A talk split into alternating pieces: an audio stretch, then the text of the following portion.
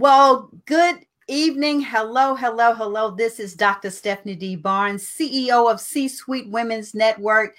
And woo, I have been making some CEO moves today. We had we had some technical difficulties. So we have been trying for the last 15, well, actually 20 minutes to get the show up and going and uh, had to just start all over again. But you know, that's what CEOs do.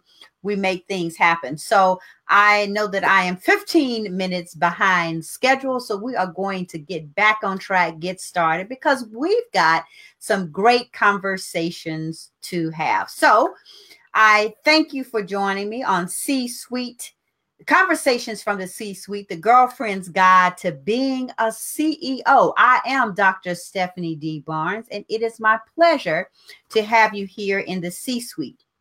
At C Suite Women's Network, we help women and a few good men to be the CEOs of their lives, to develop strategies to achieve the results they desire in their business, careers, and lives. And you know, every woman needs to have a seat at the table because when she can create a seat at the table, she can create a seat for others.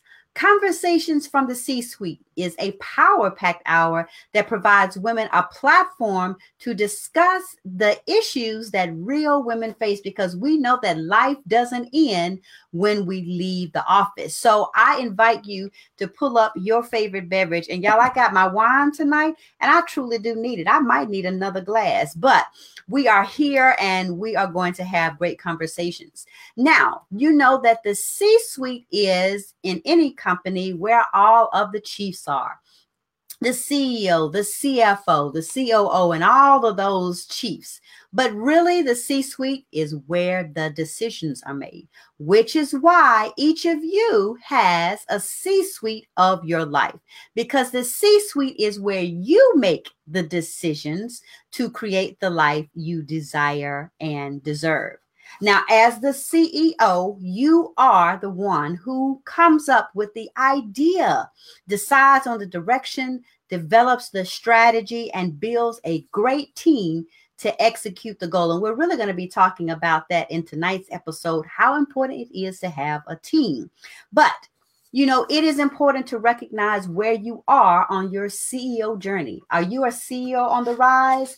That means you are just getting started and you need some direction on your ascent to the C suite. You may be a CEO on the move. You've done this a, a, little bit, but you are getting your feet wet and you want to make it even higher. And then finally, you may be a CEO. But here's one thing I want you to remember CEOs always can take it to the next level. So, regardless of where you are, if you're on the rise, you're on the move, or you have made it to the C suite, it is always time for you to make CEO moves because here in the C suite, we want you to feel something, learn something, but most of all, you got to do something because CEOs don't just sit around waiting on things to happen, they make things happen. So that's why we're focusing on making our CEO moves. You've got to create circles of influence, you've got to educate, empower yourself so you can elevate to the next level, and then you've got to operationalize what you learn so that you can optimize your outcome. Because this is not the library, this is the C suite where we're going to have conversations that help you to make those CEO moves. So, whether you report to a CEO or you are the CEO of your own business, you are always the CEO of your life. So, I welcome you into the C suite. Are you ready? Are you ready to enter the C suite of your life? And are you ready to have a powerful conversation in this C suite tonight?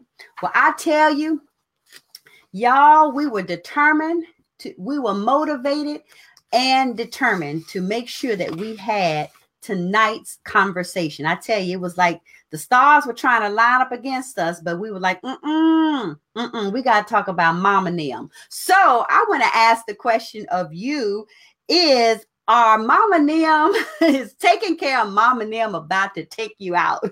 Because you know as we become like the sandwich generation where we've got maybe kids at home and then we've got to, to be concerned about taking care of our parents it can get to be a little a little uh, hectic so we don't want to think about it, but it is something that we must think about.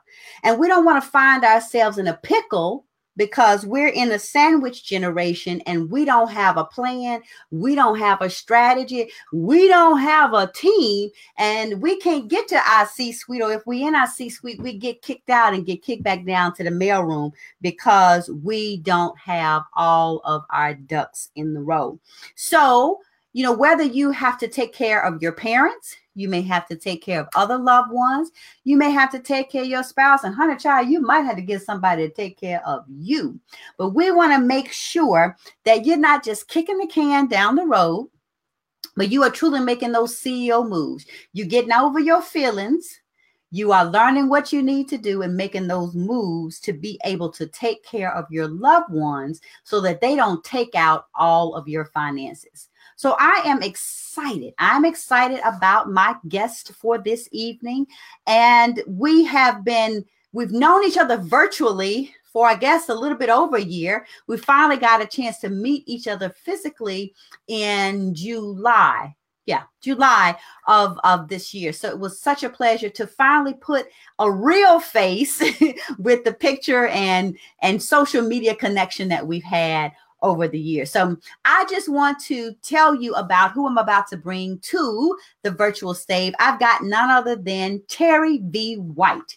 She is a gerontologist who provides a comprehensive and inclusive approach to assessing and providing direct care management services to aging adults. She's sensitive to the issues facing aging adults and their changing needs. During her years of working for a New York City municipality, Terry became a caregiver for several family members herself. And while navigating this process, she became a sought after advocate by worrying seniors and stressed families for consultation. And they inspired her to become a geriatric care manager to assist families with the challenges of aging and caregiving. And in 2010, she founded a labor of love elder care.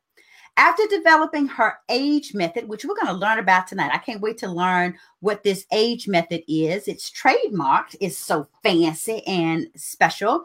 She has consistently provided services to many faith based communities, entrepreneurs, celebrities, and entertainers. So she take care of all of them. All right. So it is my pleasure to bring to the virtual stage none other than Terry V. White. Hey, girl. Hey, Dr. Stephanie. Oh, How are you this evening? Were we committed to get you on here tonight? Y'all have no idea. Y'all have yes. no idea what we have gone through, but but like uh like Celie said in color purple, eyes here, Lord, eyes here. All right. Well, this again, welcome, welcome, welcome to the C suite. It is so great to finally have this conversation. It has literally been in the planning since June. Was it July? June. Yeah, June. That's June. right. Yeah, June. June. Yeah, it was June. So this conversation has been in the making since June. That's when we uh, physically met. We met each other virtually through social media before then, but we had a chance to connect at the Beacon conference in New Jersey and immediately um, had a, a, a, connection. And I was like, I gotta have you on my show. So thank you so much for agreeing to be on the show then. And thank you so much for persevering because y'all, I'm telling you, I'm telling I'm telling you, I need some care myself. So while she tells us, she's gonna tell us our her her CEO move. So I've shared a, about who you are. You know, I've given them your bio, but tell us who is the real Terry V. White. So tell us who you are, what you do, and why do you make CEO moves? And I'm gonna have me a drink of wine because whoo, all right. well, well, you sip your wine and enjoy your red wine, Dr. Stephanie. That's that's exercise, by the way. You know, it's studies that it's say upper body. It's an upper body yeah, workout. No, it's some studies. It's actual studies that say that drinking red wine before going to bed is like doing an hour of cardio. So that part is true. And when you have to lift the glass, it yes. is an upper body movement. So I'm with you. Yes. With. So, greetings, everyone. I am Terry V. White. As she said, I am the founder of a labor of love elder care. That is the, and as we all know, taking care of someone is just that it is a labor of love.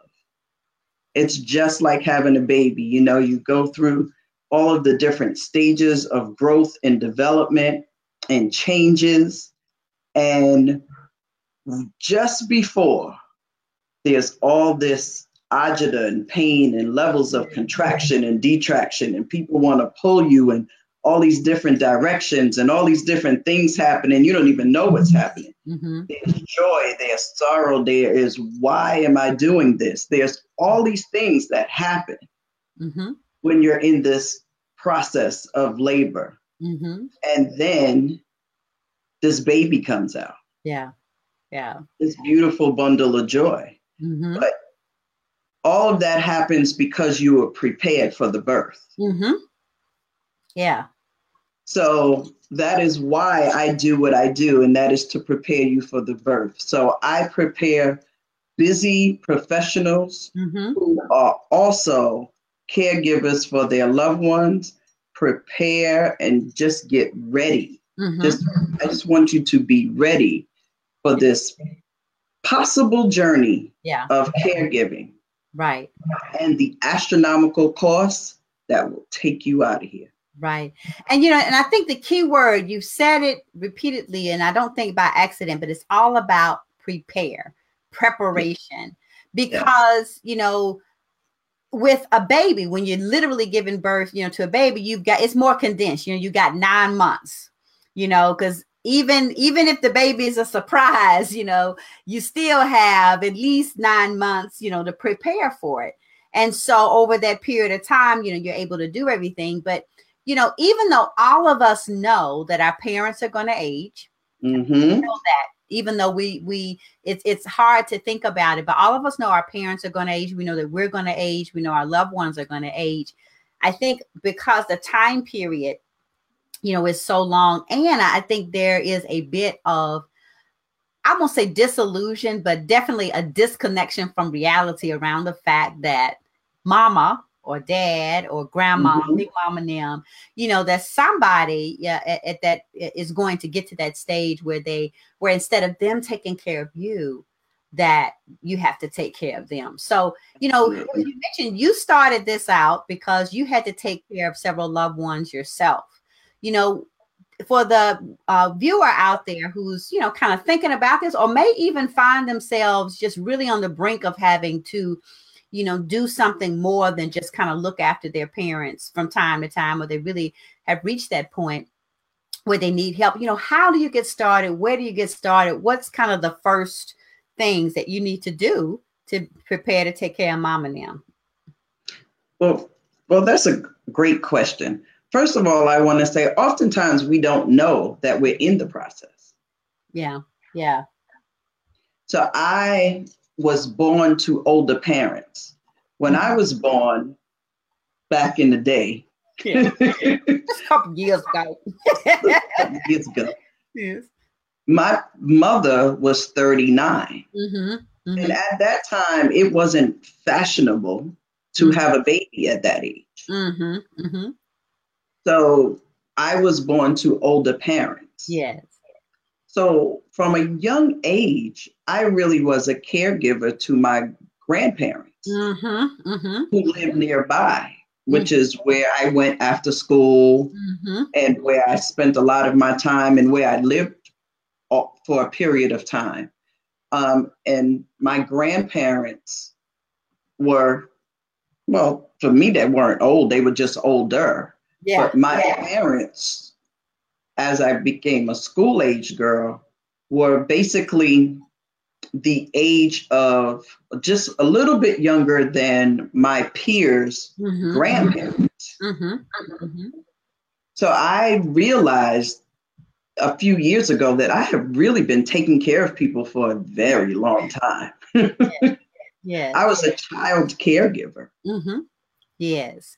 So dispensing meds and those sorts of, you know, small tasks. Right.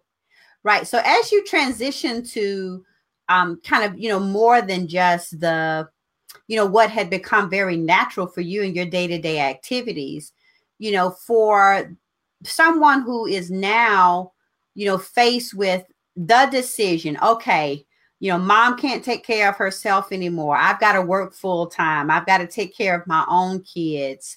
But you know, I've got to take care of my mom or dad or whatever the case may be.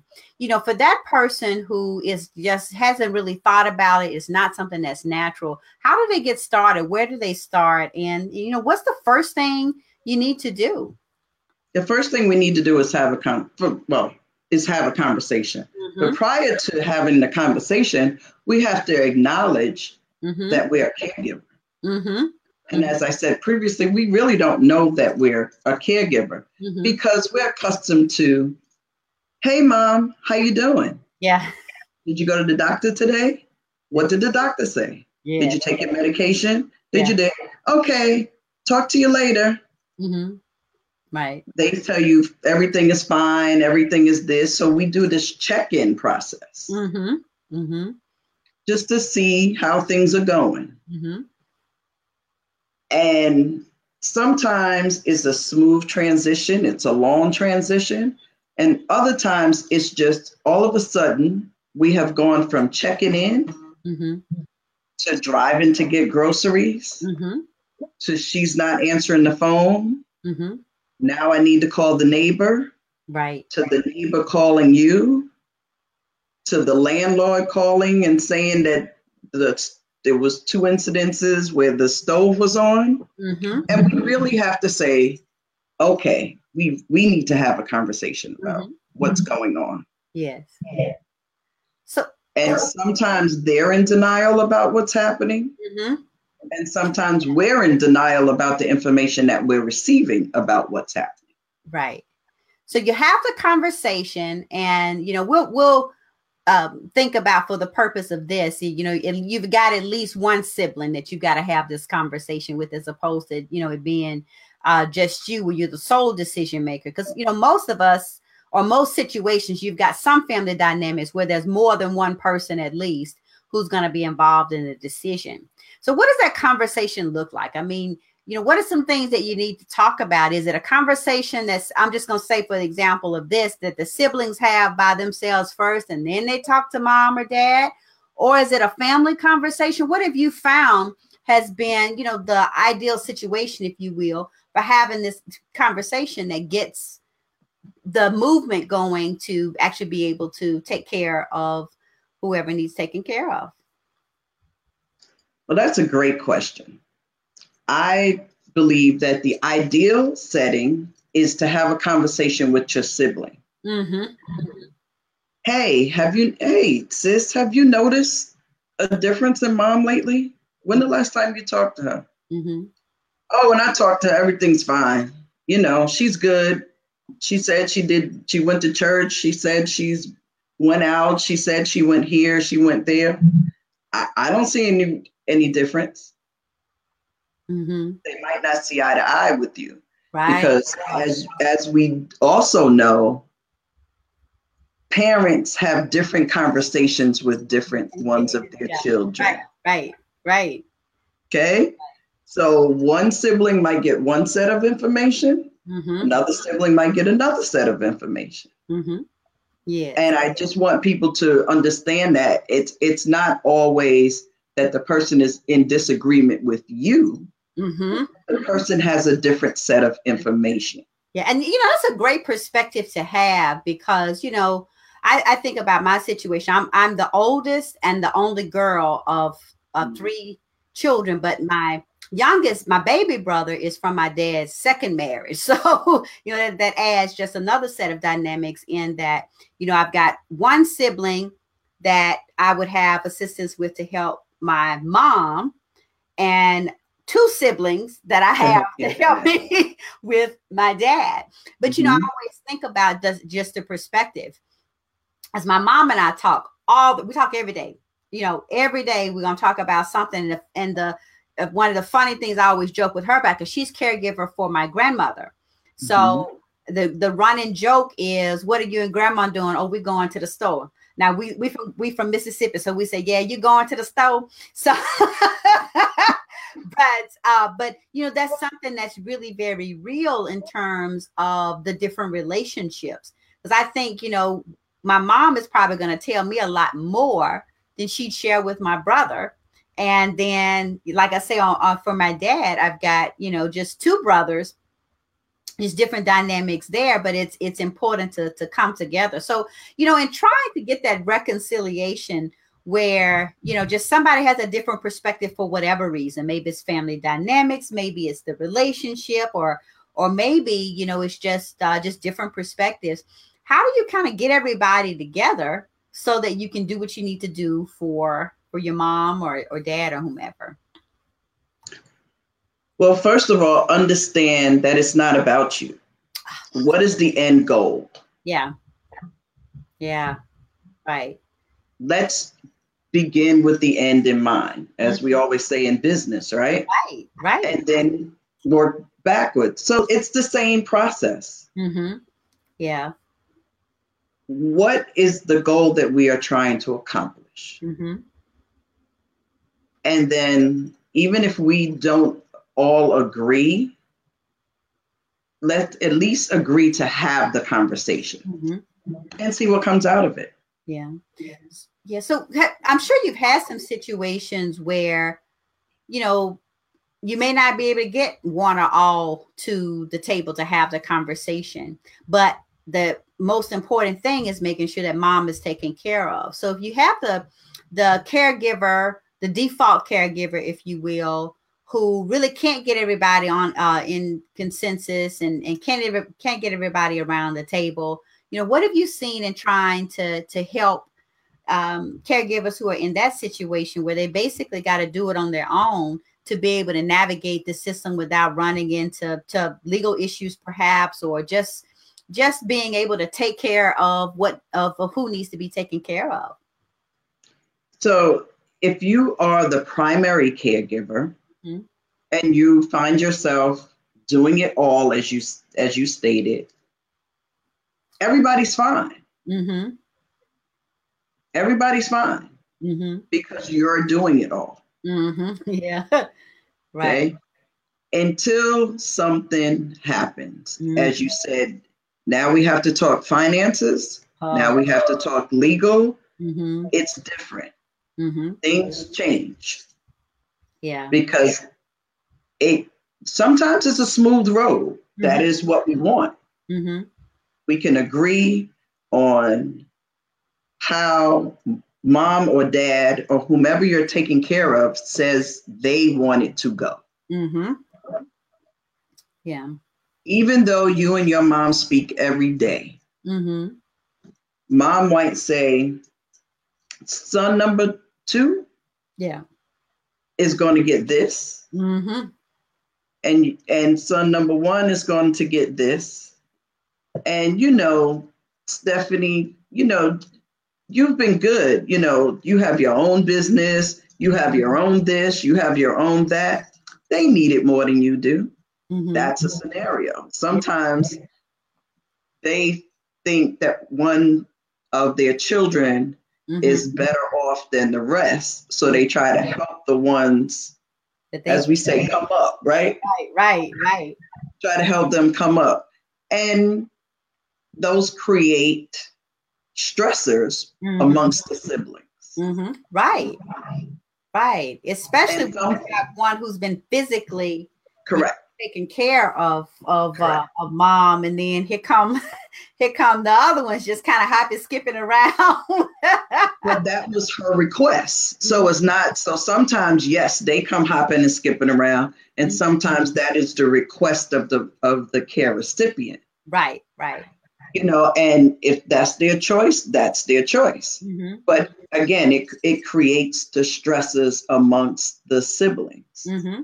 yeah sometimes you know things are just smooth everything is smooth mm-hmm. but as you said you when you have um, multiple parents and multiple branches on the tree mm-hmm. oftentimes that creates another level of unforeseen situations. That's why it's very important to have your documents in order. Hello, documents. Yeah, because you know, as an attorney, as an attorney, right? I know that's. I know you want to hear that. right. You know, because and and I think you know, so many people underestimate the importance of just putting things in writing because you know, I used to see it all the time. I was general counsel for a health system, and so I I I can't tell you how many times we had a patient lying in the hospital bed who couldn't speak for themselves and all the family dysfunctions now just come you know to the surface mm-hmm. and at the end of the day the patient is kind of literally getting pulled in, in, in different directions mm-hmm. because people can't get focused on you know the patient they're they're kind of dealing with their own issues and all of it in that case could have been resolved by them having you know advanced health care directive or living will or something like that but you know it's so important you know for us to think about this from the perspective of you know being making it easier on whoever's going to take care of us and having that conversation with mom to say all right you know how do you how do you want things handled so that if there comes a time when you can't speak for yourself, when you can't make decisions for yourself, we have written, you know, guidance from you, you know, that helps us to take care of you in the way that you want to be taken care of. So, you know, how do you walk your uh, your clients through that process of getting them to document things and write it down and and get it to where you know it helps you and helps them helps the siblings to take care of helps you know helps help me help you type situation? How do you help, help me help, help you. these care help themselves so to speak? Yes. So with big mama and them it, it's often challenging mm-hmm. to get things in writing the first thing is really to educate them on what is a healthcare proxy. Yeah. Let's, let's so let's start with education on all of it. Education is a huge part of the work that I do. Yeah. So let's start this. Since you mentioned healthcare proxy, let's talk about a healthcare proxy. Mm-hmm. A healthcare proxy is one of a set of documents called advanced directives, as you know. Mm-hmm. And for hospitals, that is the most important. When you walk into a hospital, they want to know who can make a decision. Mm-hmm. But for me, it's not just about filling out a form. Mm-hmm. We really need to have a complete conversation uh-huh. around the form. Mm-hmm. So, because there's questions like, uh, do you want a DNR? Okay, mm-hmm. so what's a DNR? A do not resuscitate. Well, what does that really mean? Yeah. What does do not resuscitate mean? Yeah. There are different reasons to resuscitate. Mm-hmm. Do we resuscitate in the case of an emergency, someone has a car accident? Are we resuscitating and someone is brain dead? Are we mm-hmm. resuscitating? Why are we resuscitating? Mm-hmm. Are there any religious tenets that go along with resuscitation? Right. That go along with intubation, that go along with feeding tubes, that go along with IVs, blood transfusions. We need to have a complete conversation. Yeah. Just on that one document, there's a whole lot of education to go into just that one document answering each of the questions. Right.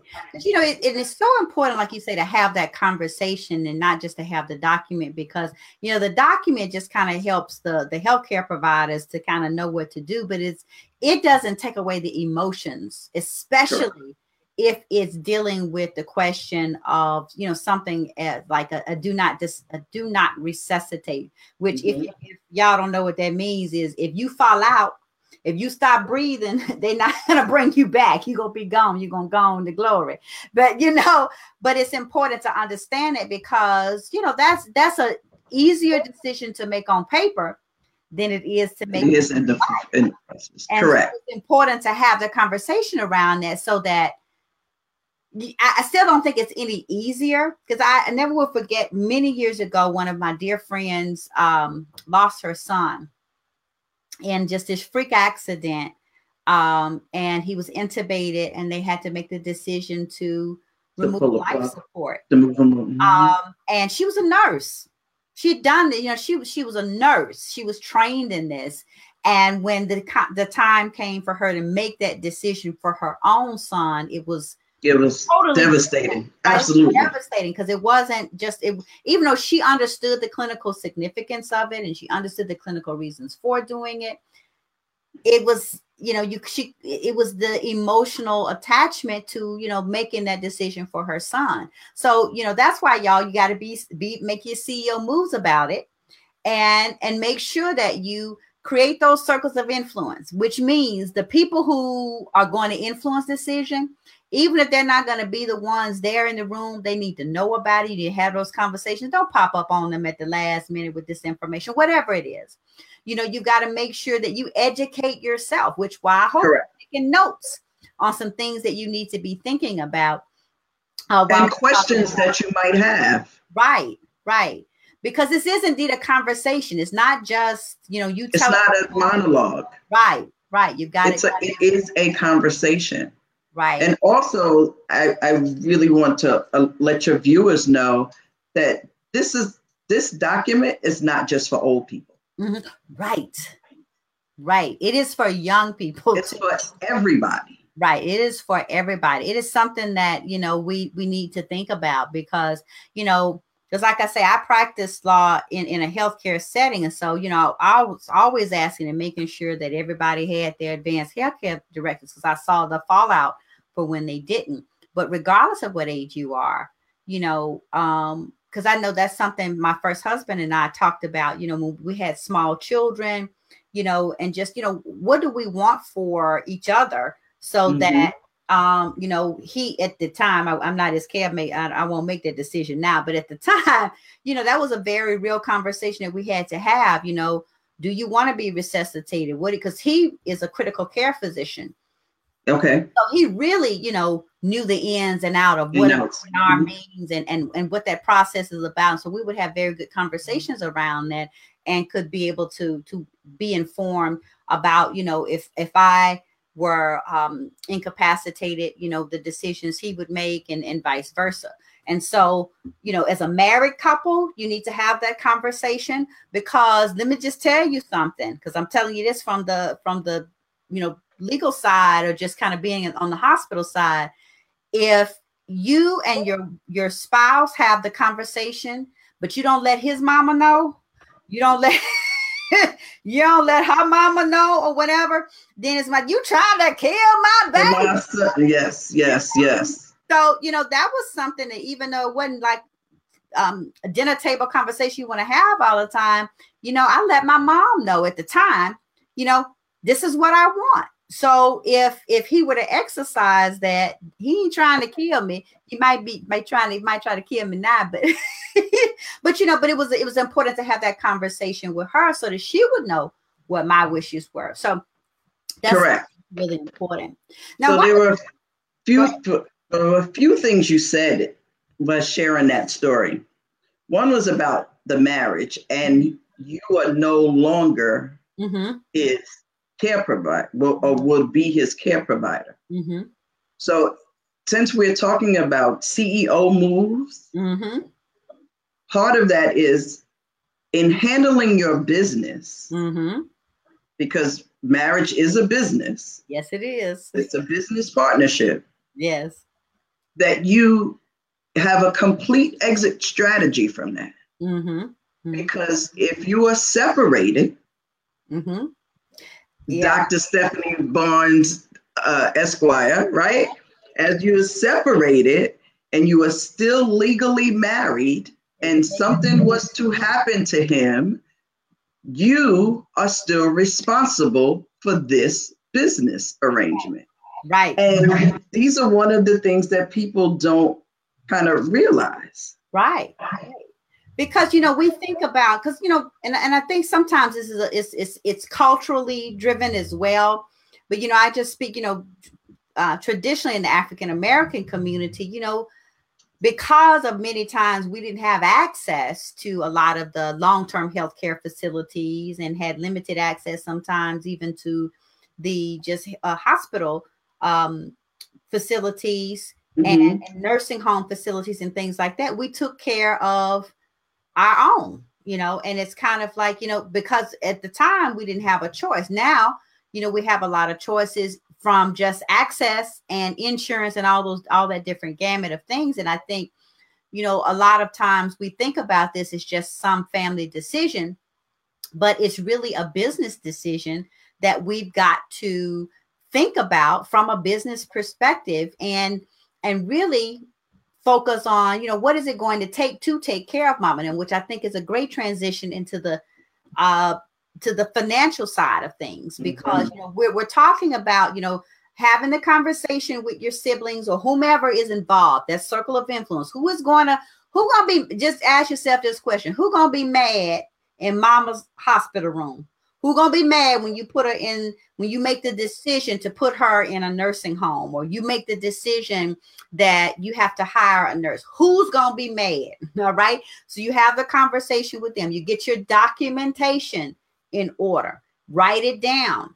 Yes. When you think about the business aspects. So, particularly, you know, we've talked about marriage, it adds a, a, an incredible dynamic. So, for example, my mom and dad are divorced.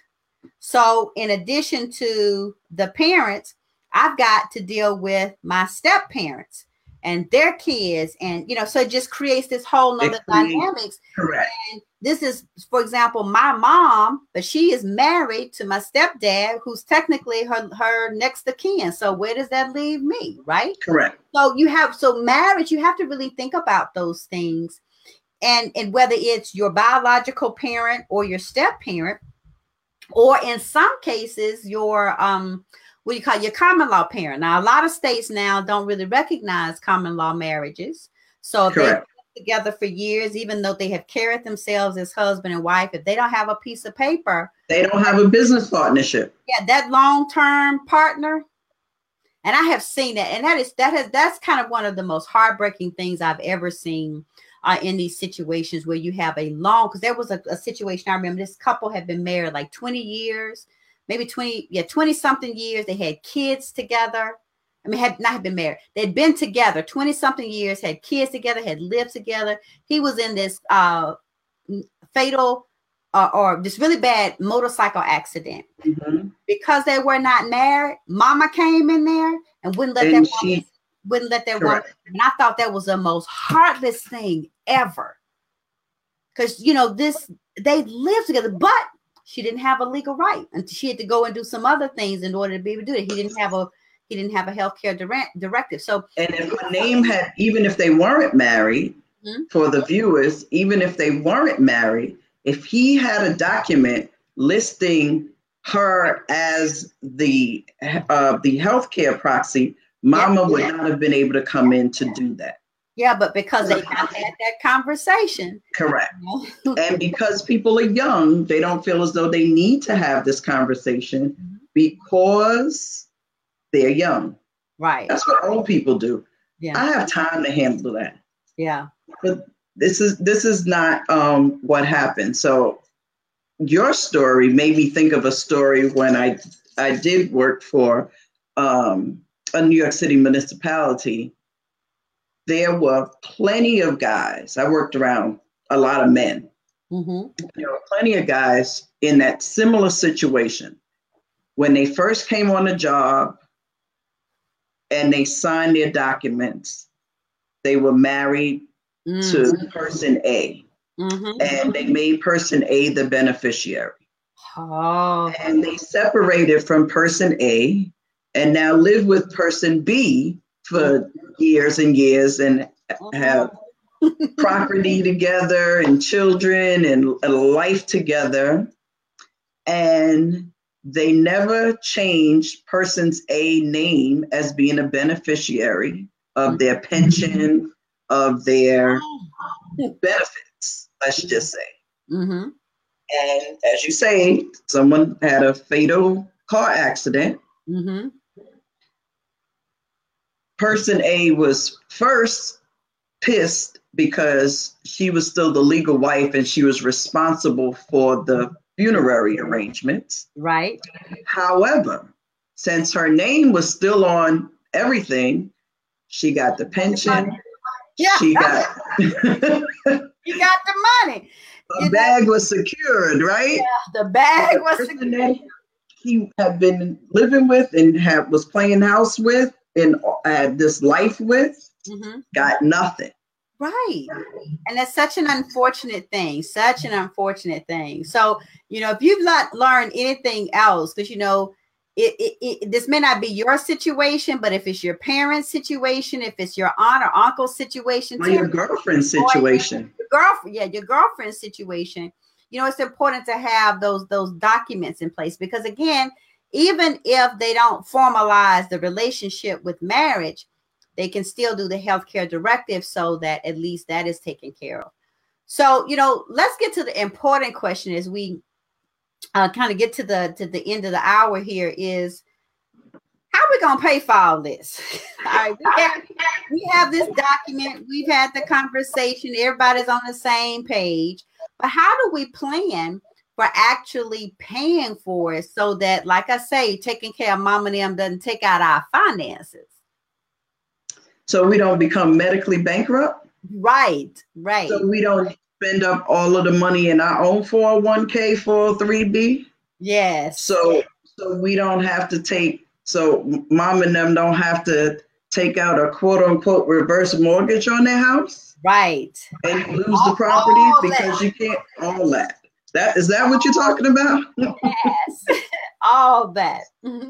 So it depends. Well, are you saying that you didn't plan for this as part of your retirement? I wasn't thinking Wait. about it. And, and, and neither are most of the- your financial planners Right. who are advising you. We're advising, people are being advised on this is how much money you need to retire. Rarely is there a question to say, this is how much money you need if you ever become incapacitated. mm-hmm, It's a very different question. mm-hmm. Very Right. different question. And Right. if any financial advisors are actually listening, I would just offer that that that is something that we ask our clients Mhm. because it's a very different level of savings. Mhm. Because that retirement that you save could wipe you out in a less than five years, right, right. and you become destitute Yeah, and medically bankrupt. right. Um, so we can become medically bankrupt for caregiving, as we heard during the uh, the arguments during the Affordable Care Act, mm-hmm. as people became medically bankrupt for paying for medications for cancer treatments and various different um, illnesses. The same thing happens with caregiving, and it happens quicker. Mm-hmm. Mm-hmm. Mm-hmm. So, how do we prepare? Also depends on where you live, which state you live in, because each state has a different set of laws. Mm-hmm. So, for for for some people, it's it's a matter of having long-term care insurance Mm-hmm. as everything. The current long-term care policies are very different than the older long-term care policy. Right, right. Right. It is not something that you purchase at 65. Yeah, yeah. It's something that you could purchase at 35. right. So if you're 35, 45, it might be something that you want to consider by talking to your financial advisor and Mhm. absolutely reading what the terms and conditions of the policy is Mm-hmm. because they have limits. Yeah. Okay. Do you have a whole um, term life insurance policy? Do you have whole life where you could take a cash advance possibly? Mm-hmm. Do you have life insurance? Mm-hmm. Yeah. You know, so we're talking about not just the care part, but the burial part. Burial part. Yeah, because for a lot of people, GoFundMe has become their burial. become, So my famous line is a GoFundMe is not an insurance policy. Right. Just in not. case you thought it was. It is not an insurance policy. Yeah. Yeah. And we there, but there are there are burial funds. Mm-hmm. And I don't mean burial insurance. Mm-hmm. I mean you can actually go to a funeral home and prepay your a funeral. Right, right. In any state. That is something that you can do. Yeah. yeah. So there are many different ways for you to financially prepare. Um, there is becoming Medicaid eligible. Mm-hmm. Mm-hmm. And you'd have to kind of contact me to find out what that means yeah. to become Medicaid eligible. Because, right, that is a whole conversation within itself. Right, right. As to how to do that, to be prepared. So, because the truth is, we cannot afford to age without being healthy. Right. So, the main thing is you want to save your finances? Take care of your health. Right. Right. Now. Yeah. Yeah. Now take care of your health. Right. Because when you take care of your physical health and your emotional health and your spiritual health, you are really taking care of your financial health. Right. Right. In the long run. Because that's something that, you know, a lot of people don't don't truly think about, you know, how important taking care of your health is in your youth, you know, important for the expenses that you'll have as your age um, or as your health declines, you know, when, when you get older, because depending on your starting point, you know, if you start, if your health is like way down here, well, it's not going to take long before that decline is, is at debilitating point or something that's going to be exorbitant to take care of. So, you know, as we're taking care of our parents, you know, because it's a conversation I have with my parents all the time, just about literally taking care of themselves now, you know, because the thing that I tell them is, you know, if you you got to take care of yourself because you know I'm very skilled at being a coach, at being an attorney. I am not skilled at being a nurse. That is not my calling. I was in healthcare, but uh, you know, that I'm not who you want at the bedside. All right. You know, right. You was an administrator. You're not the one that's actually providing the hands-on care. Not that's not me. But you know, but that's something that, that we have to have the conversation around. And and you kind you kind of touched on this, and and and I know when we were preparing for this conversation tonight, we talked about the importance of socialization, especially Absolutely. elderly in their in their health in maintaining their mental health, maintaining their physical health, and how important it is to consider as we are having that conversation around where are we going to take mom when she can't take care of herself? You know, how are we going to take care of her? Just really thinking about even the physical surroundings um, mm-hmm. and, and how that influences their socialization, their mobility, their, their um, independence to, to the, whatever extent they do have and how that impacts their their health. Yes. Sometimes like i'm in new york city. Mm-hmm. new york city has tall buildings. Mm-hmm. the older buildings if they're less than if they're five floors or less are walk-ups. They do not have an elevator. Yeah. So if you've been living on the fifth floor for 30 years yeah. and you were 30 when you moved there. You're yeah. now 60. Yeah. Carrying groceries up the stairs. Mm-hmm. What happens most times is you become hospitalized. Mm-hmm. And when your mobility declines, mm-hmm. you cannot get back up to the fifth floor. Right. Right. So there's there is no other option for you to get or very few options, I should say, for you to get up to the fifth floor. Mm-hmm. So if you can get up there, then you can't come down mm-hmm. and socialize. Mm-hmm. So then that creates a level of isolation for people. Right. Because finding an apartment is not the easiest thing in New York City, an affordable apartment for okay. someone who is on a limited income right. or fixed income, I should say. Mm-hmm. It's not that easy. And sometimes we have to make the decision of moving that person because you know that sometimes creates uh it's it's a displacement. Right. And oftentimes it leads to homelessness mm-hmm. because you can't live in a hospital. Yeah.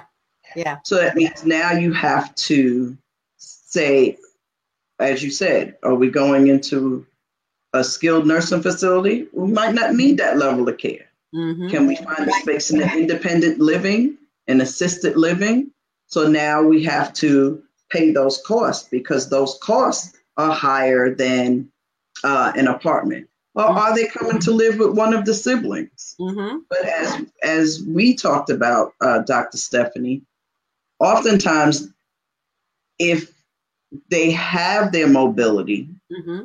and you you are just afraid of them living alone, mm-hmm. but they're fully functional, right? you want to uproot them because you feel it's best for them. Right. Without even having a full conversation about what they feel is best for them, if they're able to still make these types of decisions. Right. We move them often from the city to the country because it's convenient for us. Right. Okay. Yeah. But if I'm moving someone from New York to Atlanta per se, mm-hmm and they don't drive, how are they going to socialize in Atlanta? Right. In the suburbs of Atlanta. Right. Right. At least in New York City, they could walk to the corner store. Yeah. They could still go to church. We can call a ride. We yeah. could call a taxi. We could do a lot of, we have a lot of different options. We have public transportation that runs 24 7. It's often difficult for them to be uprooted and they tend to become depressed when you uproot them. Right. And that and that's something it was good for you, but it wasn't good for them. The right. move was was it made you feel better right. about them being cared for and not living alone. Yeah, because I think that's something again that we have to think about. You know, it's not just the um, the literal physical space. Yeah, you may have a great physical space for them. They've got access to care. They've got access to you know the the shelter and and they can get to their doctor's appointments, etc. But the socialization is so incredibly important, and particularly for the elderly, you know, because for any person, if they lose a sense of meaningfulness and usefulness and and connectedness and connectedness. Right they're gonna that's gonna have mm-hmm. a social uh, or a, a mental in um negative mental impact on them that will eventually lead to their deterioration uh the, the deterioration of their health. So physically and cognitively. Right right you know so we have to think about that. So you know you have to have a conversation with with your your siblings whoever's to be mad you know kind of think about it like that. But whoever's to be influential in that. Have the conversation with your loved one because even though you may think you know best, it is so important to include them in the process, in the conversation. Right. To the to the point that they're mm-hmm. cognitively able to do so. If they're able to have a conversation, you you've got to be able to include them in it. You come up with your documentation. Mm-hmm and then you get um, you you come up with your plan and then you know we talked about the different ways you're going to fund it. You know is it is it long-term health insurance? Is it a fund that you begin that your family begins now? Because you you know that maybe in 10 years y'all got to make a decision what you're going to do with mom and dad so you start pooling your money together or investing or doing something. But it's all about preparation and planning. All about preparation. All about preparation because you know even though there are going to be some sudden um, illnesses that can come up we do know that at some point our parents our loved ones even ourselves are going to need to be taken care of. And it's all about you know how do we take care of business? You know we think about this from a business perspective.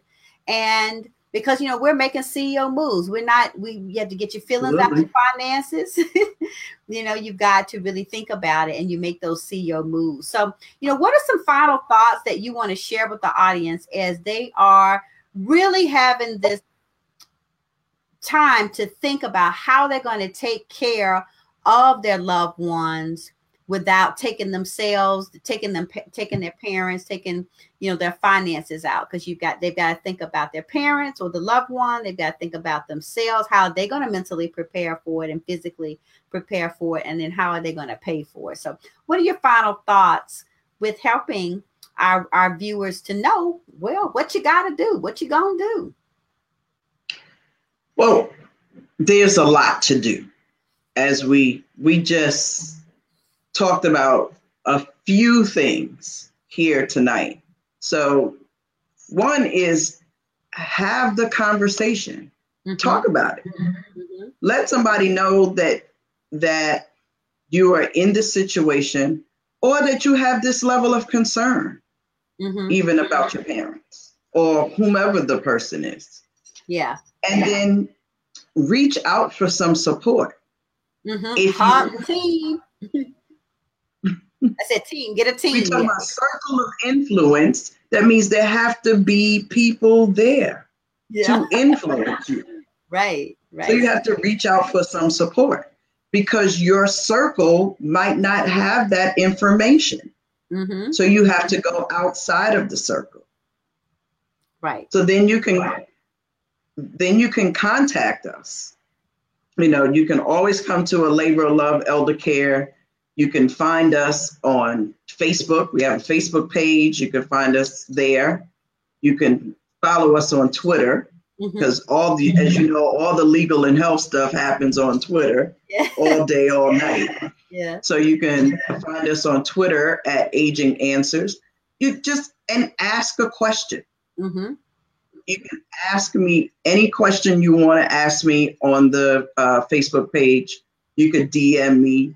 Mm-hmm just ask the question. That is free. You can go to a labor of love elder care forward slash services.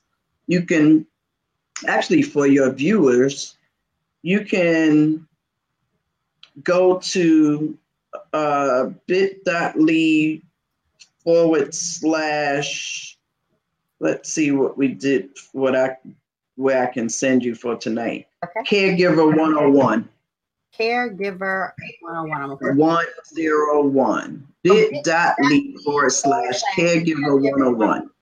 So you yes. can go there and get additional information, get your questions answered.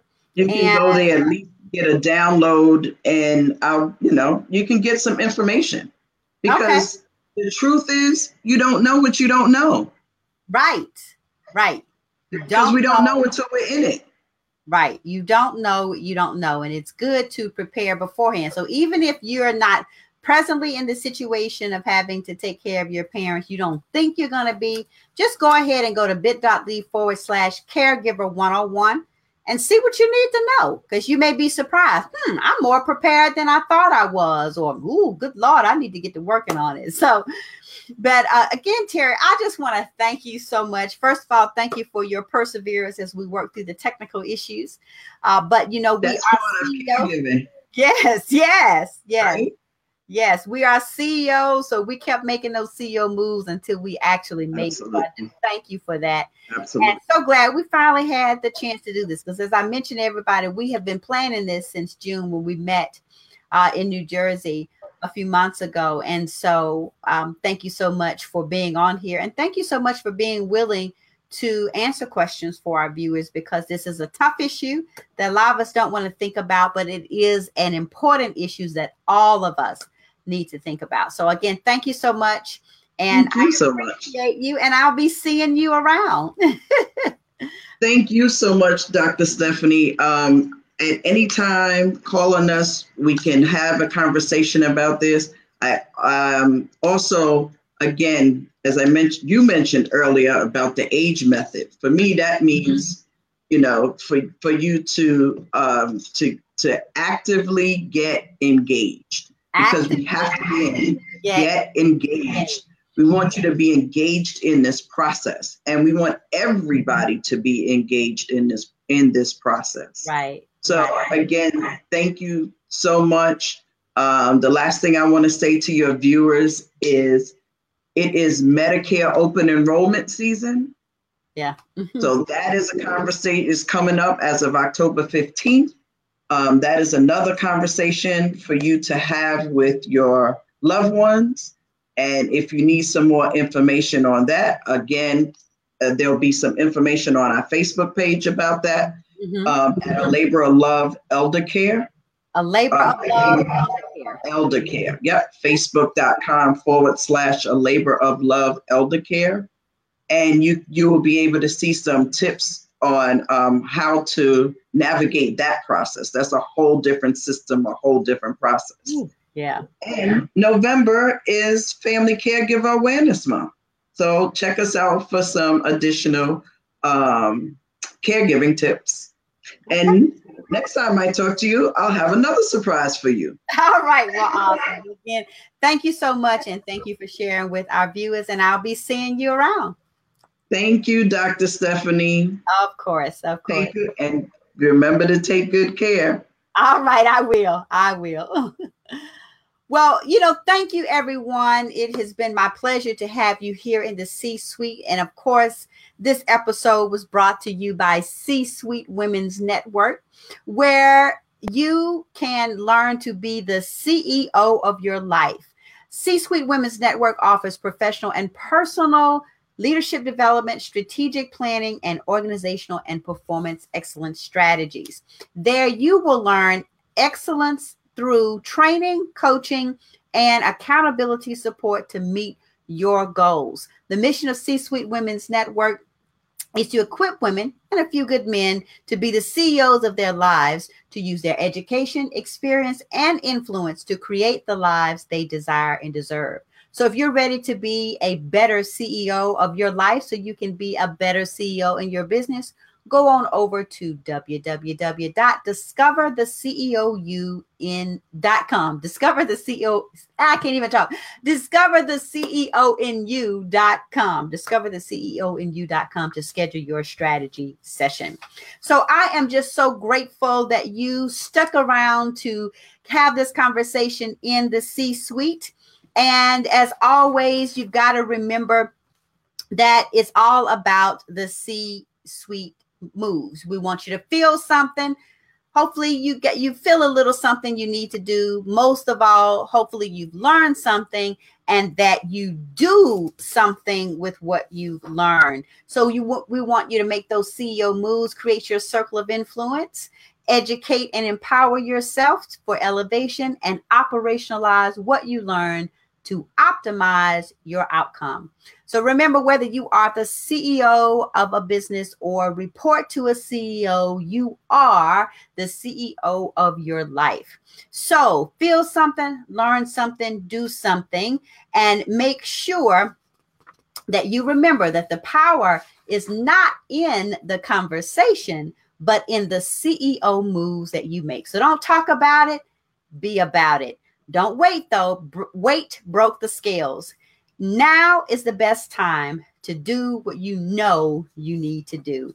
I am Dr. Stephanie D. Barnes, and it has been my pleasure to host this episode of Conversations from the C Suite, the girlfriend's guide to being a CEO. And I want to remind you that your life is the product of your choices. Choose to be the CEO of your life. Until next time, make those CEO moves.